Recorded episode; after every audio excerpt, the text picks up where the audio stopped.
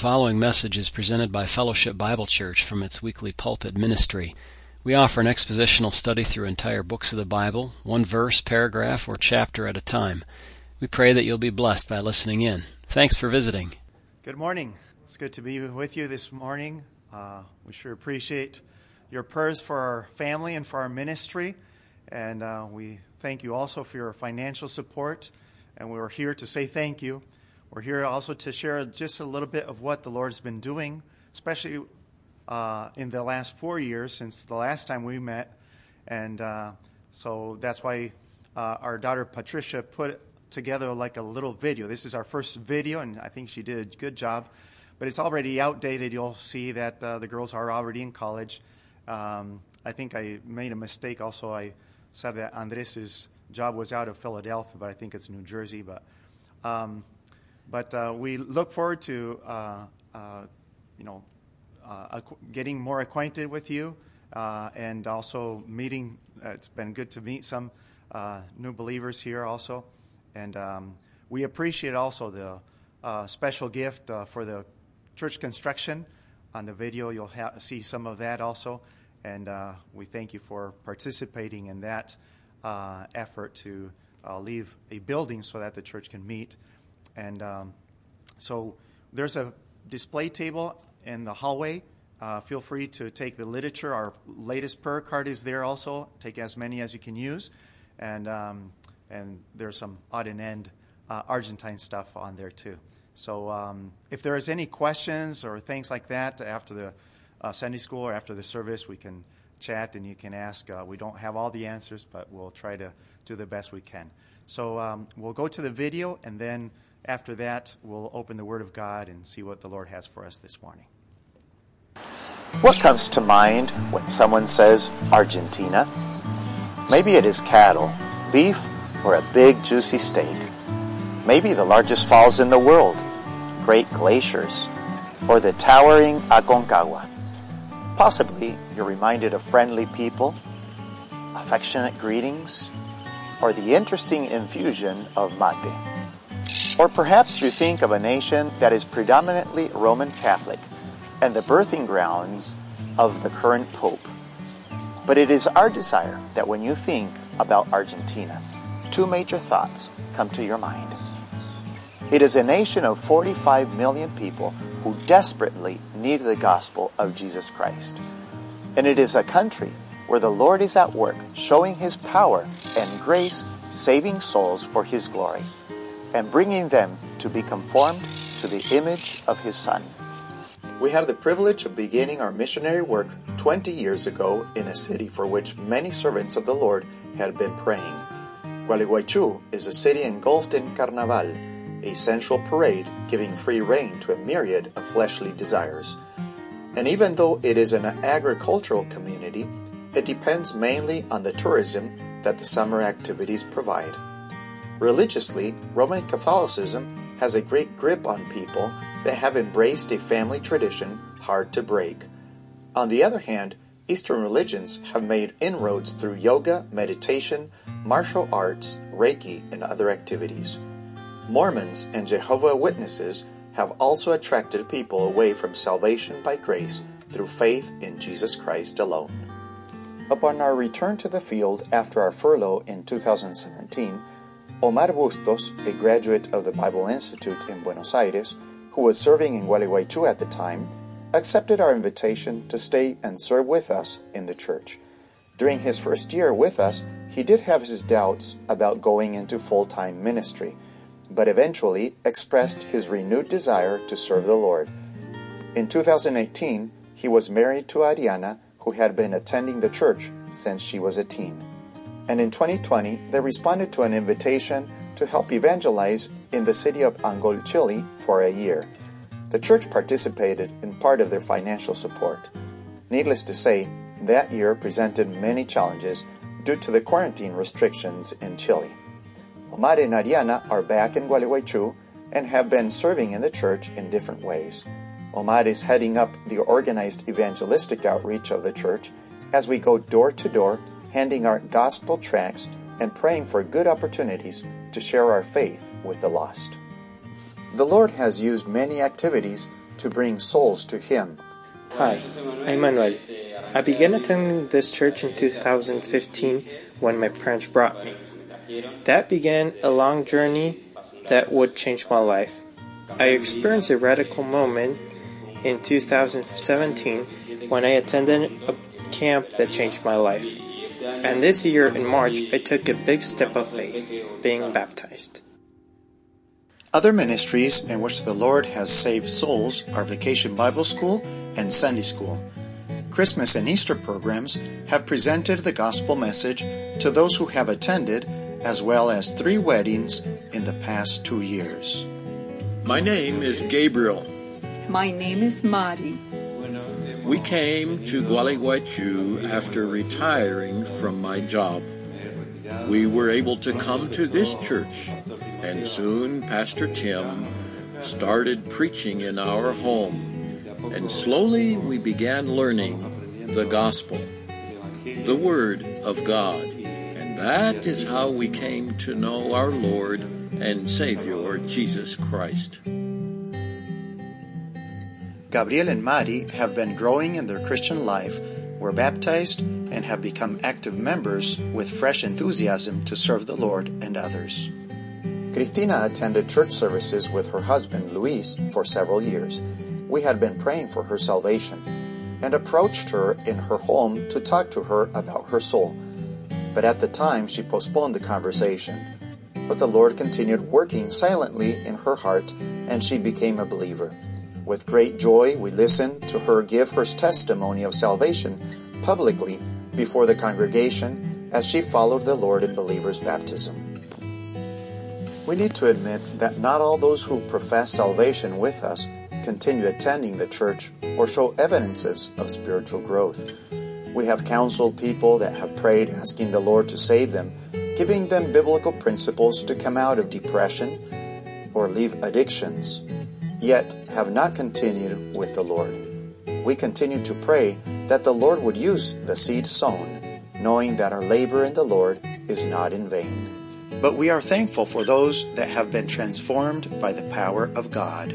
I would like to tell you that God transformed my life in an impressive way and amazing. I think. Being what I was, an, an alcoholic, most of all, right? And that takes you to filthy things that take you to eternal destruction. And I'm so thankful to Christ Jesus who has come to my life. And I'm so thankful in the Lord that He has transformed my life. And I want to give thanks for that. Family conferences have been highlights for some of the believers in our church. These are held once a year in sister churches in Uruguay, our next door nation a dozen or so individuals have benefited from the exposition of God's Word and the fellowship with other believers during these conferences with a family emphasis. Ruth, Patricia, and two other young people were able to attend a teacher's training camp in 2018 where they received beginner's level practical training on how to teach the Bible to children and give them the gospel. In 2018, we began a couple discipleship classes intended to help believers strengthen their understanding of biblical doctrine, apply those lessons to their daily lives, and have a desire to invest their lives in others in a discipleship relationship. Pray for these believers, as we would like to see them respond to the challenge of taking a younger believer under their wing to mentor them in the Christian life. Other classes we have had to train the people in our church have been counseling and Bible study methods. In 2019, we participated in a mission camp with several in our church. This camp provided a greatly needed emphasis, opening the mind of believers to the need of the salvation of people around the world. The intense schedule included 14 teaching times during a 48 hour period. We became physically exhausted but spiritually challenged and edified.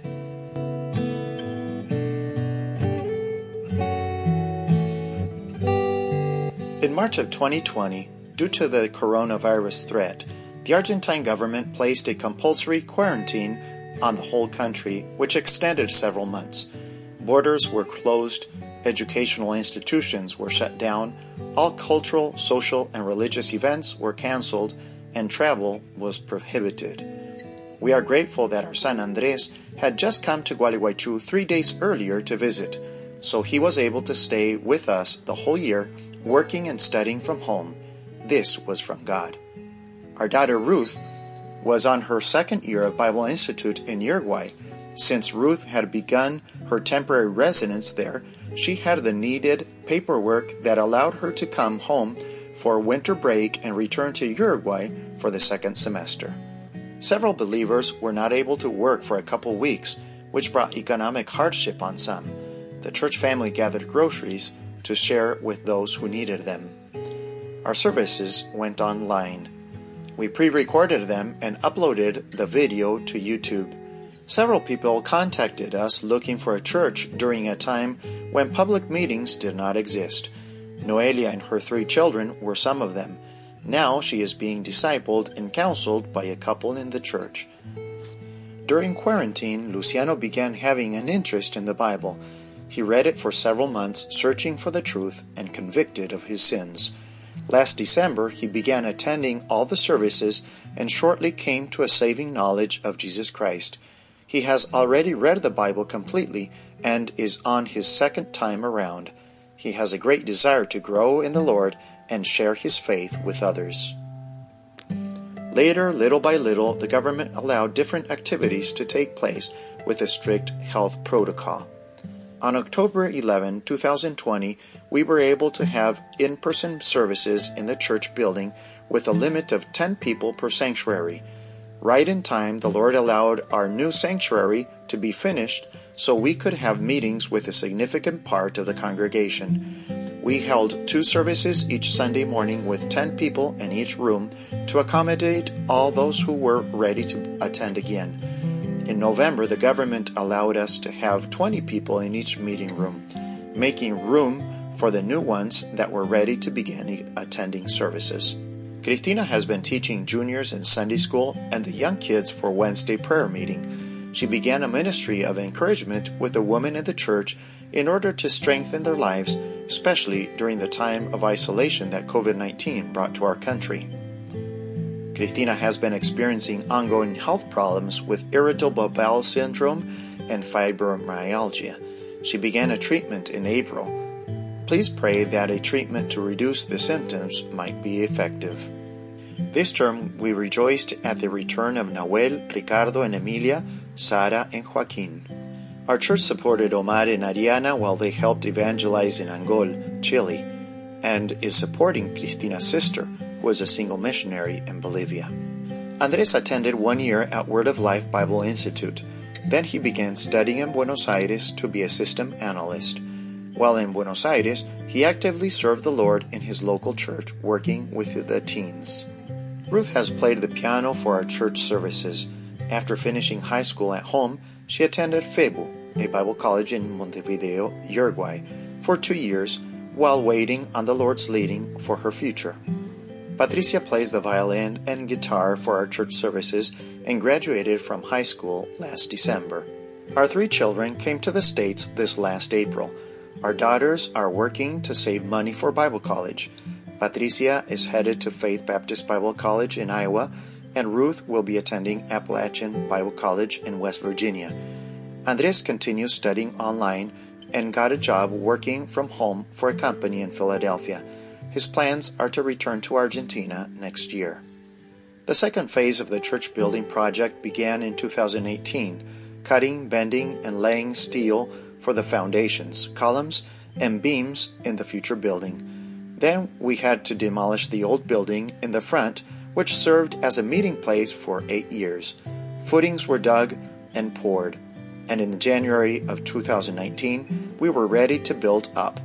In June, several men from the church volunteered to pour the first floor concrete roof. By October, the outside walls were built and the tin roof over the parsonage was placed. In August of 2020, the front of the building was finished with an attractive yet simple face. We are thankful to the Lord for moving in the hearts of many who donated funds for the construction project. Before coming to the States on home assignment, we left three mature men in charge of the shepherding of the congregation in Gualeguaychú. Pray for Jose, Nicolas, and Omar, that the Lord would give them grace, wisdom, and unity as they minister the Word of God to the needs of the people. God has taken your interest, prayers, sacrificial love, offerings, and commitment to the Great Commission to do a great work in Gualeguaychú, conforming people's lives to the image of His Son. And so we want to join these believers thanking you for sending us to Argentina. Hello, brethren. My name is Martin Martinez. This day, I would like to thank all of you for allowing us the blessing of having a congregation, especially the Gosen family, that has been of great blessing, of great help to my life and the life of my family. My desire is that the Lord continues to bless you, continue to help you, and also for all the things that you've done on the financial aspects so that our church today would be beautiful. A big hug and thank you.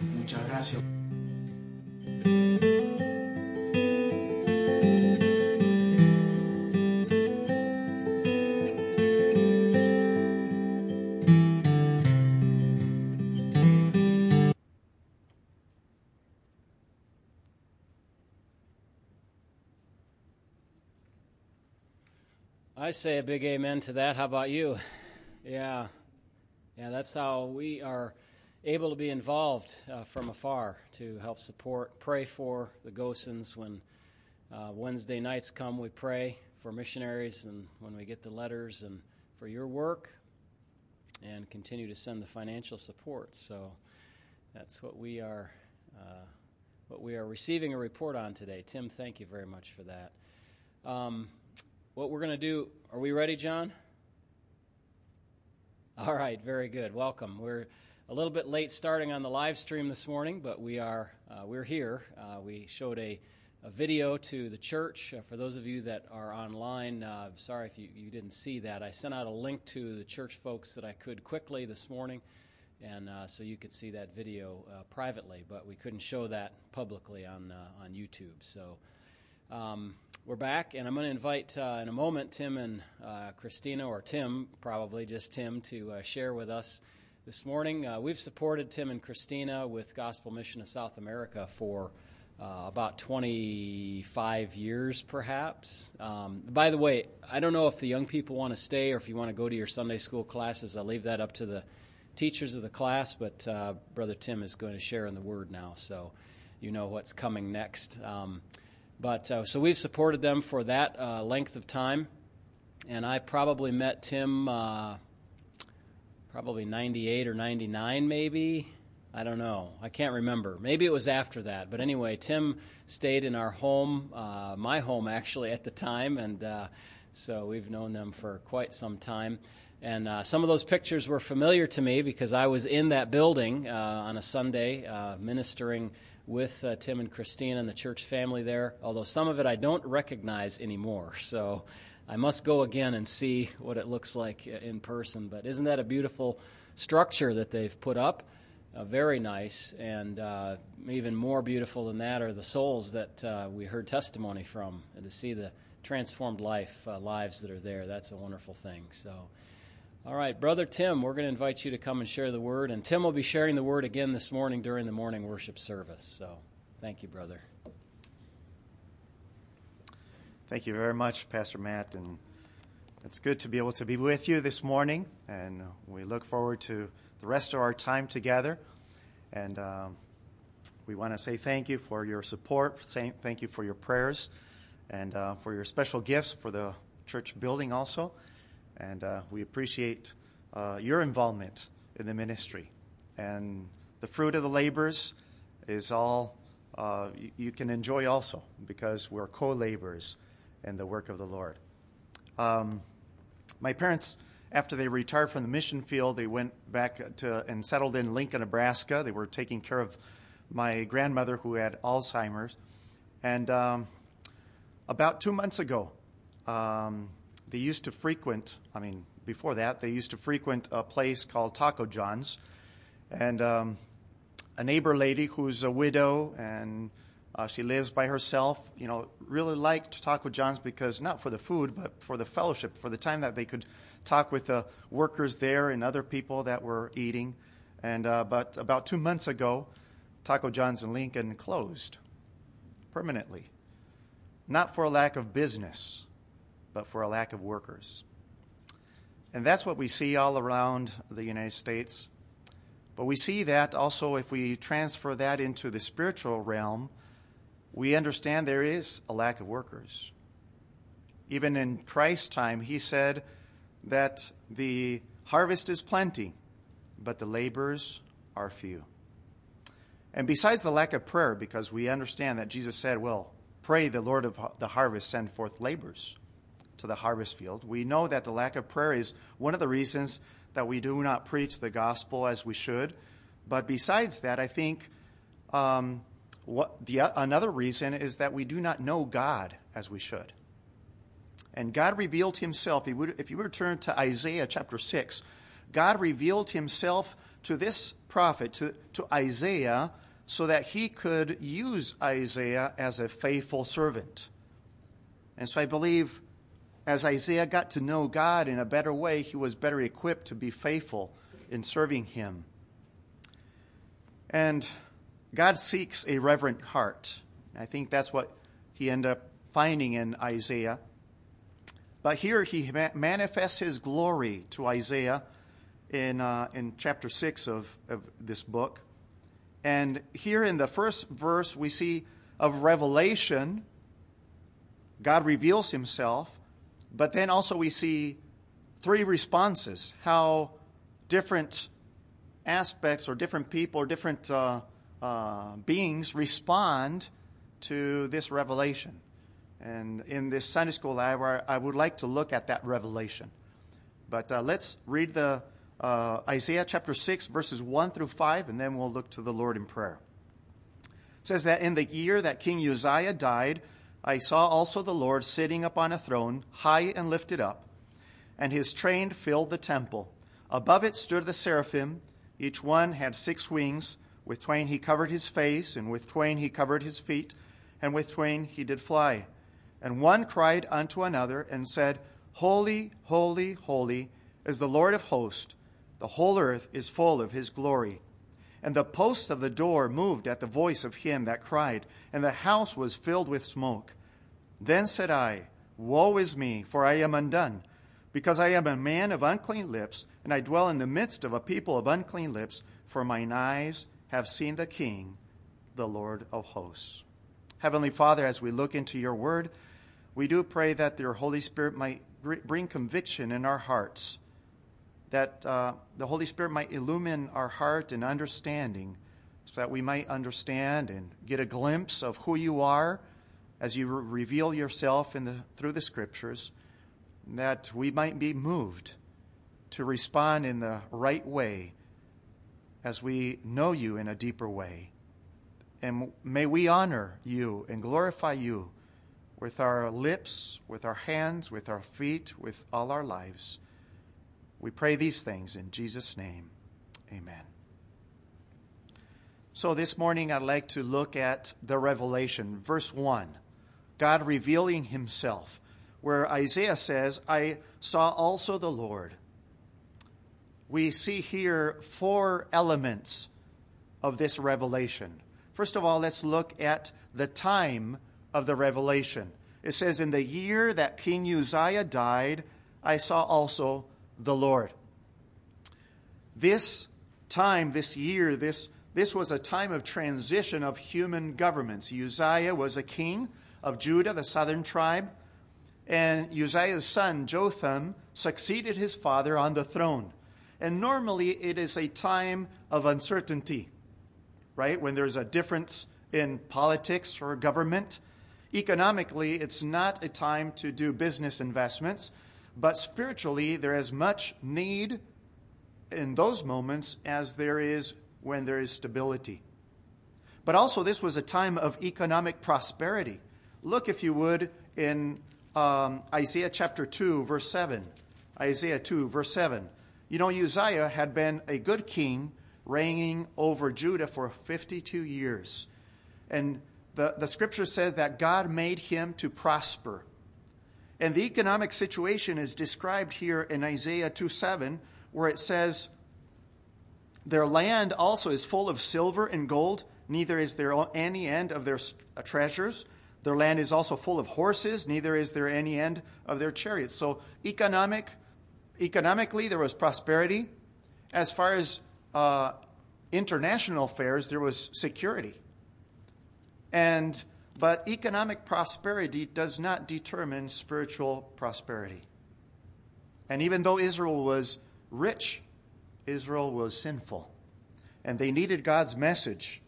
The United States also is a rich country, but it needs the message of the gospel. But also, this was a time of earthly disillusion. Even though Uzziah started right, he did not finish right. The Bible says in 2 Chronicles 26 16, but when he was strong, his heart was filled up to his destruction. For he transgressed against the Lord his God and went into the temple of the Lord to burn incense upon the altar of incense. And remember, he was, the king Uzziah was a, a descendant of Judah, not a descendant of Levi. He was not a priest. He could not offer incense. And God struck Uzziah with leprosy and he was a leper for 10 years until he died the same year that Isaiah saw the glory of the God in the temple.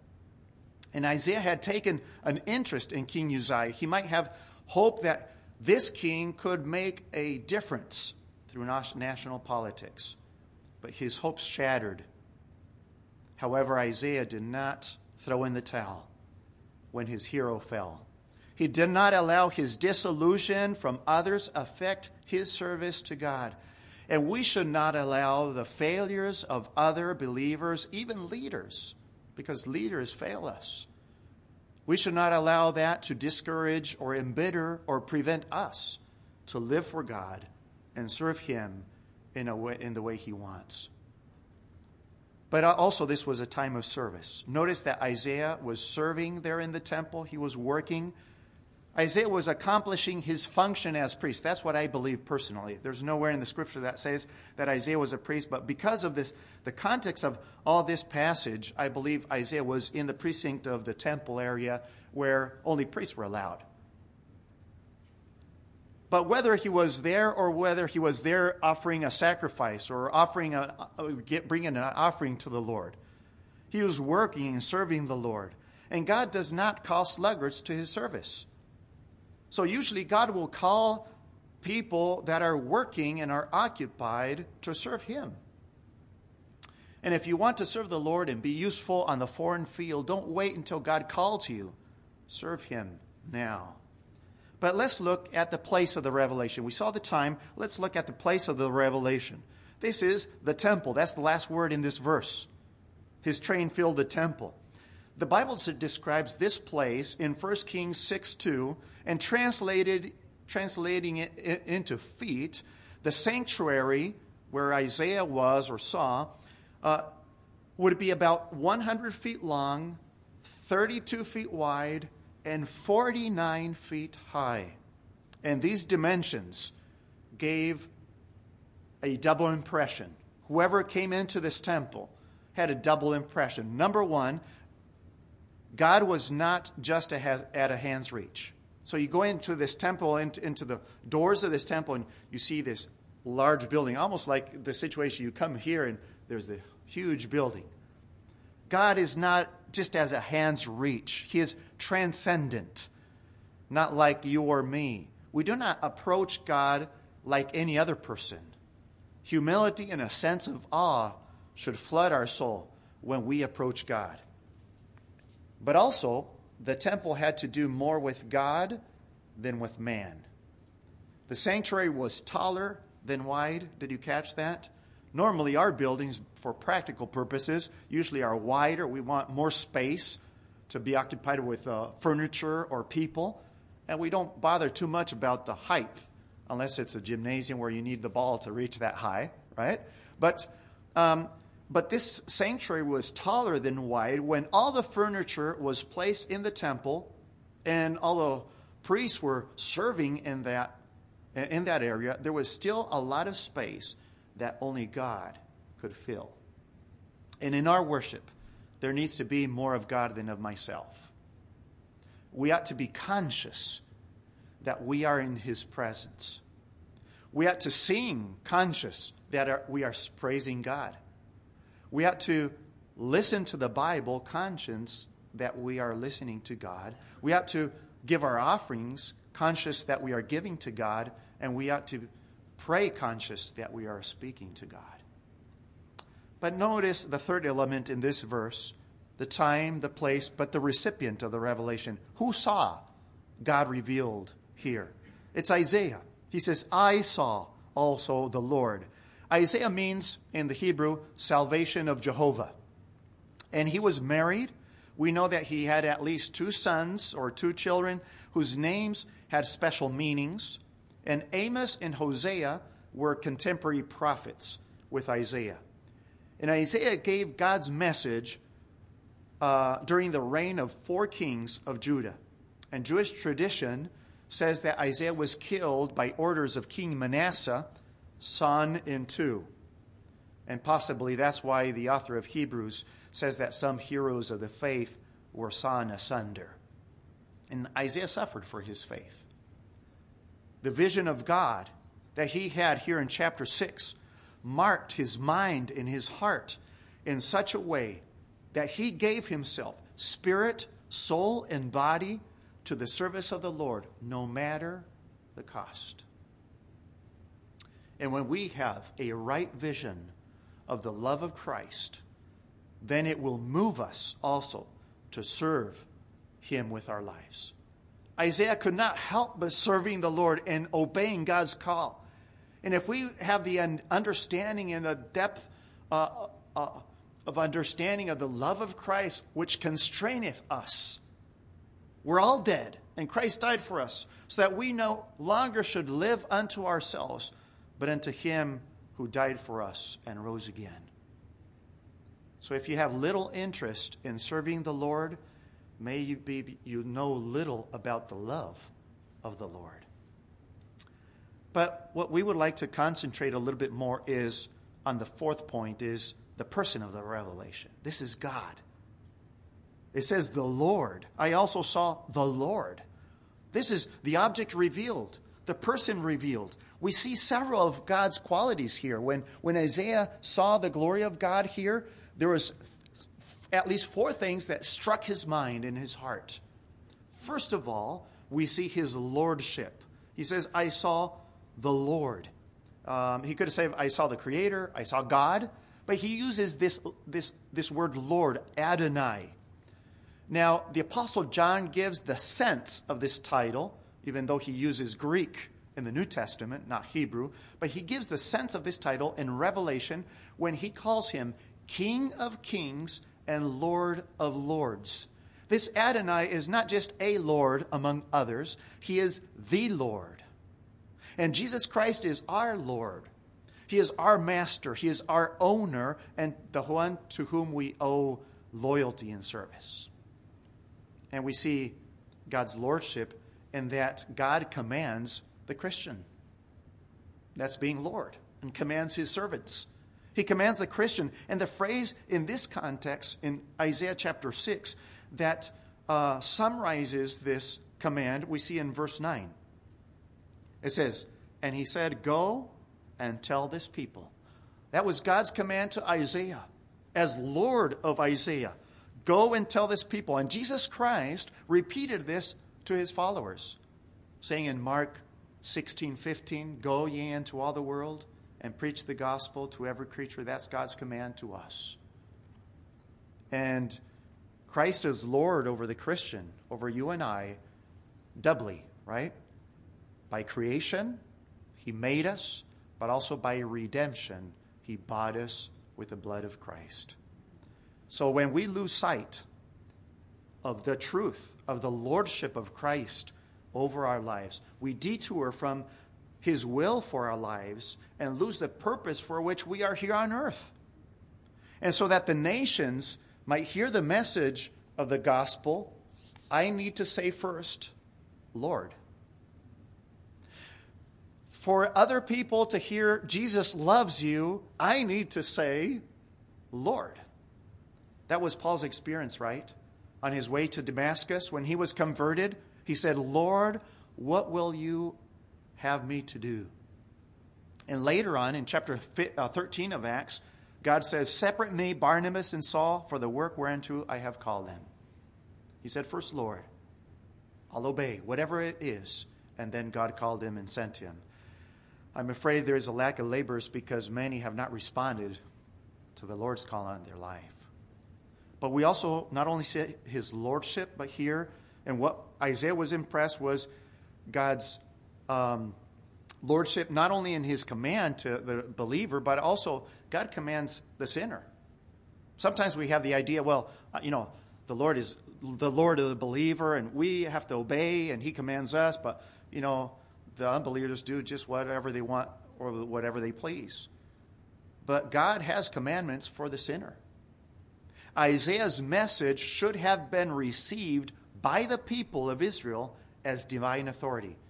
Isaiah was not sharing his opinion here, but giving God's mandate. And we also go into new cultures, not sharing our better opinions or our better life options, but announcing the command of the Lord, as Paul expressed in Acts chapter 17, when he says, God now commandeth all men everywhere to repent. And that's God's command to the unbeliever repent. But also, we see his sovereignty. Not only his lordship here, but his sovereignty. He says, I saw also the Lord sitting upon a throne. Who sits on a throne? A sovereign. God's throne is universal, eternal, holy, just, and firm. But Isaiah was not the only person that saw God sitting on a throne. If you backtrack 110 years earlier, before Isaiah's time, Micaiah, when he was, you know, prophesying with Jehoshaphat and Ahab, when they wanted to go to Ramoth Gilead, he says, I saw the Lord sitting on his throne. When human governments were sitting on earthly thrones, he saw the Lord sitting upon the throne in heaven. And the Apostle, Paul, uh, the Apostle John, 900 years after Isaiah, in heaven saw God Almighty sitting on his throne, sovereignly governing the affairs of the universe. He's always been sitting on the throne. And every person on the face of this world needs to know the sovereign plan of God for their lives and be confronted with that truth and have an opportunity to repent. We see his lordship, his sovereignty, but also his greatness. And I think Isaiah was impressed by the greatness of God. He says, I saw also the Lord sitting upon a throne, high and lifted up. His greatness is transcendent. He, his greatness goes far beyond what we can describe with words. He is a being completely other. Uh, he's, if we could put categories for things that exist, uh, God would be in a, in a category completely by itself. The only thing is there is God because he's completely different. He's so great. But his greatness does not hinder his immanence. He is close and may be known by the humble in heart. Notice what he says in Isaiah 57. If you would turn to Isaiah 57, since we're close by there. Isaiah 57, verse 15. Isaiah 57, 15 says this For thus saith the high and lofty one that inhabiteth eternity, whose name is holy. I dwell in the high and holy place with him also, that is of a contrite and humble spirit, to revive the spirit of the humble and to revive the heart of the contrite ones. So he is high. And Isaiah saw him high and lifted up, but he dwells with the humble. And that is a great thing. Two aspects of his greatness motivate in the salvation of souls. First of all, his ways are high. Remember the passage in Isaiah 55 where he says, My ways are higher than your ways? What is he talking about? he's talking about forgiveness. At least one of the things. He says, you know, let the wicked uh, forsake his ways and the unrighteous man his thoughts. Why? Because my ways are higher than your ways. It's hard for us to forgive. And we say one time, two times, three times, you're out. You know, three strikes and you're out. Or maybe if we are spiritual, like Peter, who says seven strikes and you're out. But God says, I'm not like you. I forgive. So if you're a wicked person, no matter what you did, repent, forsake your ways, and you will find, uh, you will find pardon because I'm so high. My ways are so higher than your ways. So we go, I mean, we can speak to anyone and says and say God's will for your life is to repent. He offers forgiveness of your, for your sins. But also his resources are high. Like in Malachi, he say, "Try me in this. Bring your offerings. I will pour out a blessing from heaven." He's he he, he, he his resources are high, and he. That's why missionaries can trust, can go out to the mission field and say, well, "God will provide." Why? Because He will always do that. His resources are high. But we all know, not only see His his lordship, his sovereignty, his greatness, but also his presence here, because Isaiah says, and his train filled the temple. His train filled the temple. Now, the word train does not refer to a choo choo train or a diesel engine here. This is an Old English word that refers to the bottom edge of a, or border of a garment or tunic. It, it again speaks in this context to the greatness of God because only the edge of his robe using an anthropomorphism, you know, like if giving attribute, human attributes to God so that we can understand. Only the edge of his robe, the hem of his garment, fill this whole place. And there are many things of God that we do not understand or know, or, know because he's so great. You know, we cannot stick it in this four by four by four little box that we have on our heads. And those things should motivate us to missions. Should, those things that we don't understand of God shouldn't say, oh, well, I'm not going to serve a God that I don't understand, you know, because I'm not sure about this. No, that should motivate us to serve Him because we serve a great God, greater than you and I, greater than all human plans, greater than all pagan gods, greater than all uh, world empires, greater than coronavirus. And so Paul says, describes it this way. He says in Romans chapter 11, towards the end. Oh, the depth of the riches, both of the wisdom and knowledge of God. How unsearchable are his judgments and his ways past finding out. And then he says, For of him, and through him, and to him are all things. I beseech you, therefore, brethren, by the mercies of God, that ye present your bodies a living sacrifice, holy, acceptable unto God, which is your reasonable service. So, submitting our lives completely to God so He can use our bodies and our lives for His purposes is the natural and logical consequence of His greatness.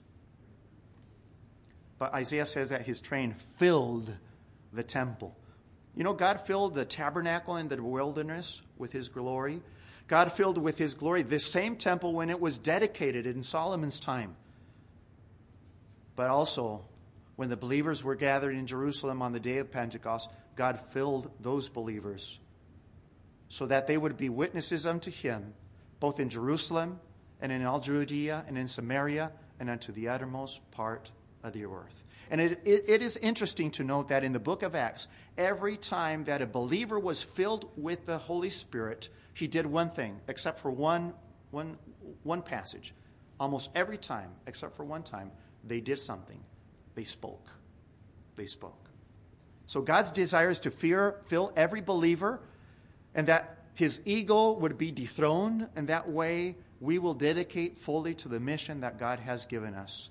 And that's why Paul exhorts us, you know, be not drunk with wine, wherein is excess, but be filled with the Holy Spirit, speaking to yourselves with psalms and hymns and spiritual songs.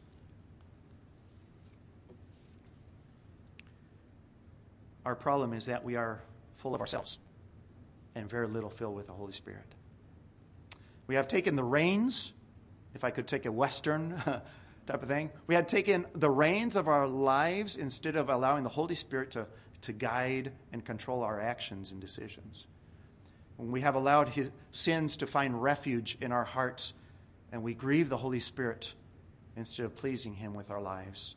And we have voluntarily ignored the impulses of the Spirit in our consciences when he is moving us to do something good. And in that way, we quench the Holy Spirit. No wonder we do not tell our friends about Christ as we ought. No wonder we do not sacrifice to give generously to God's work as we ought. No wonder we do not respond sometimes when there's a short missions trip to a needy place. No wonder we do not feel the call of God to leave our home and go to the nations of this world with a message of, the, of salvation. There's, there's too much of us in our hearts, and we're not filled with the Holy Spirit. But may, through God's grace, He work in our hearts so that we might use soul, mind, body, spirit to serve Him if we get a glimpse of God's glory through the Scriptures and we, and we respond like Isaiah. Heavenly Father, we thank you for your word. We do depend on your Holy Spirit to apply these things to our hearts and lives. May we not just be forgetful listeners, but doers of the word. For your honor, for your glory. In Jesus' name, amen.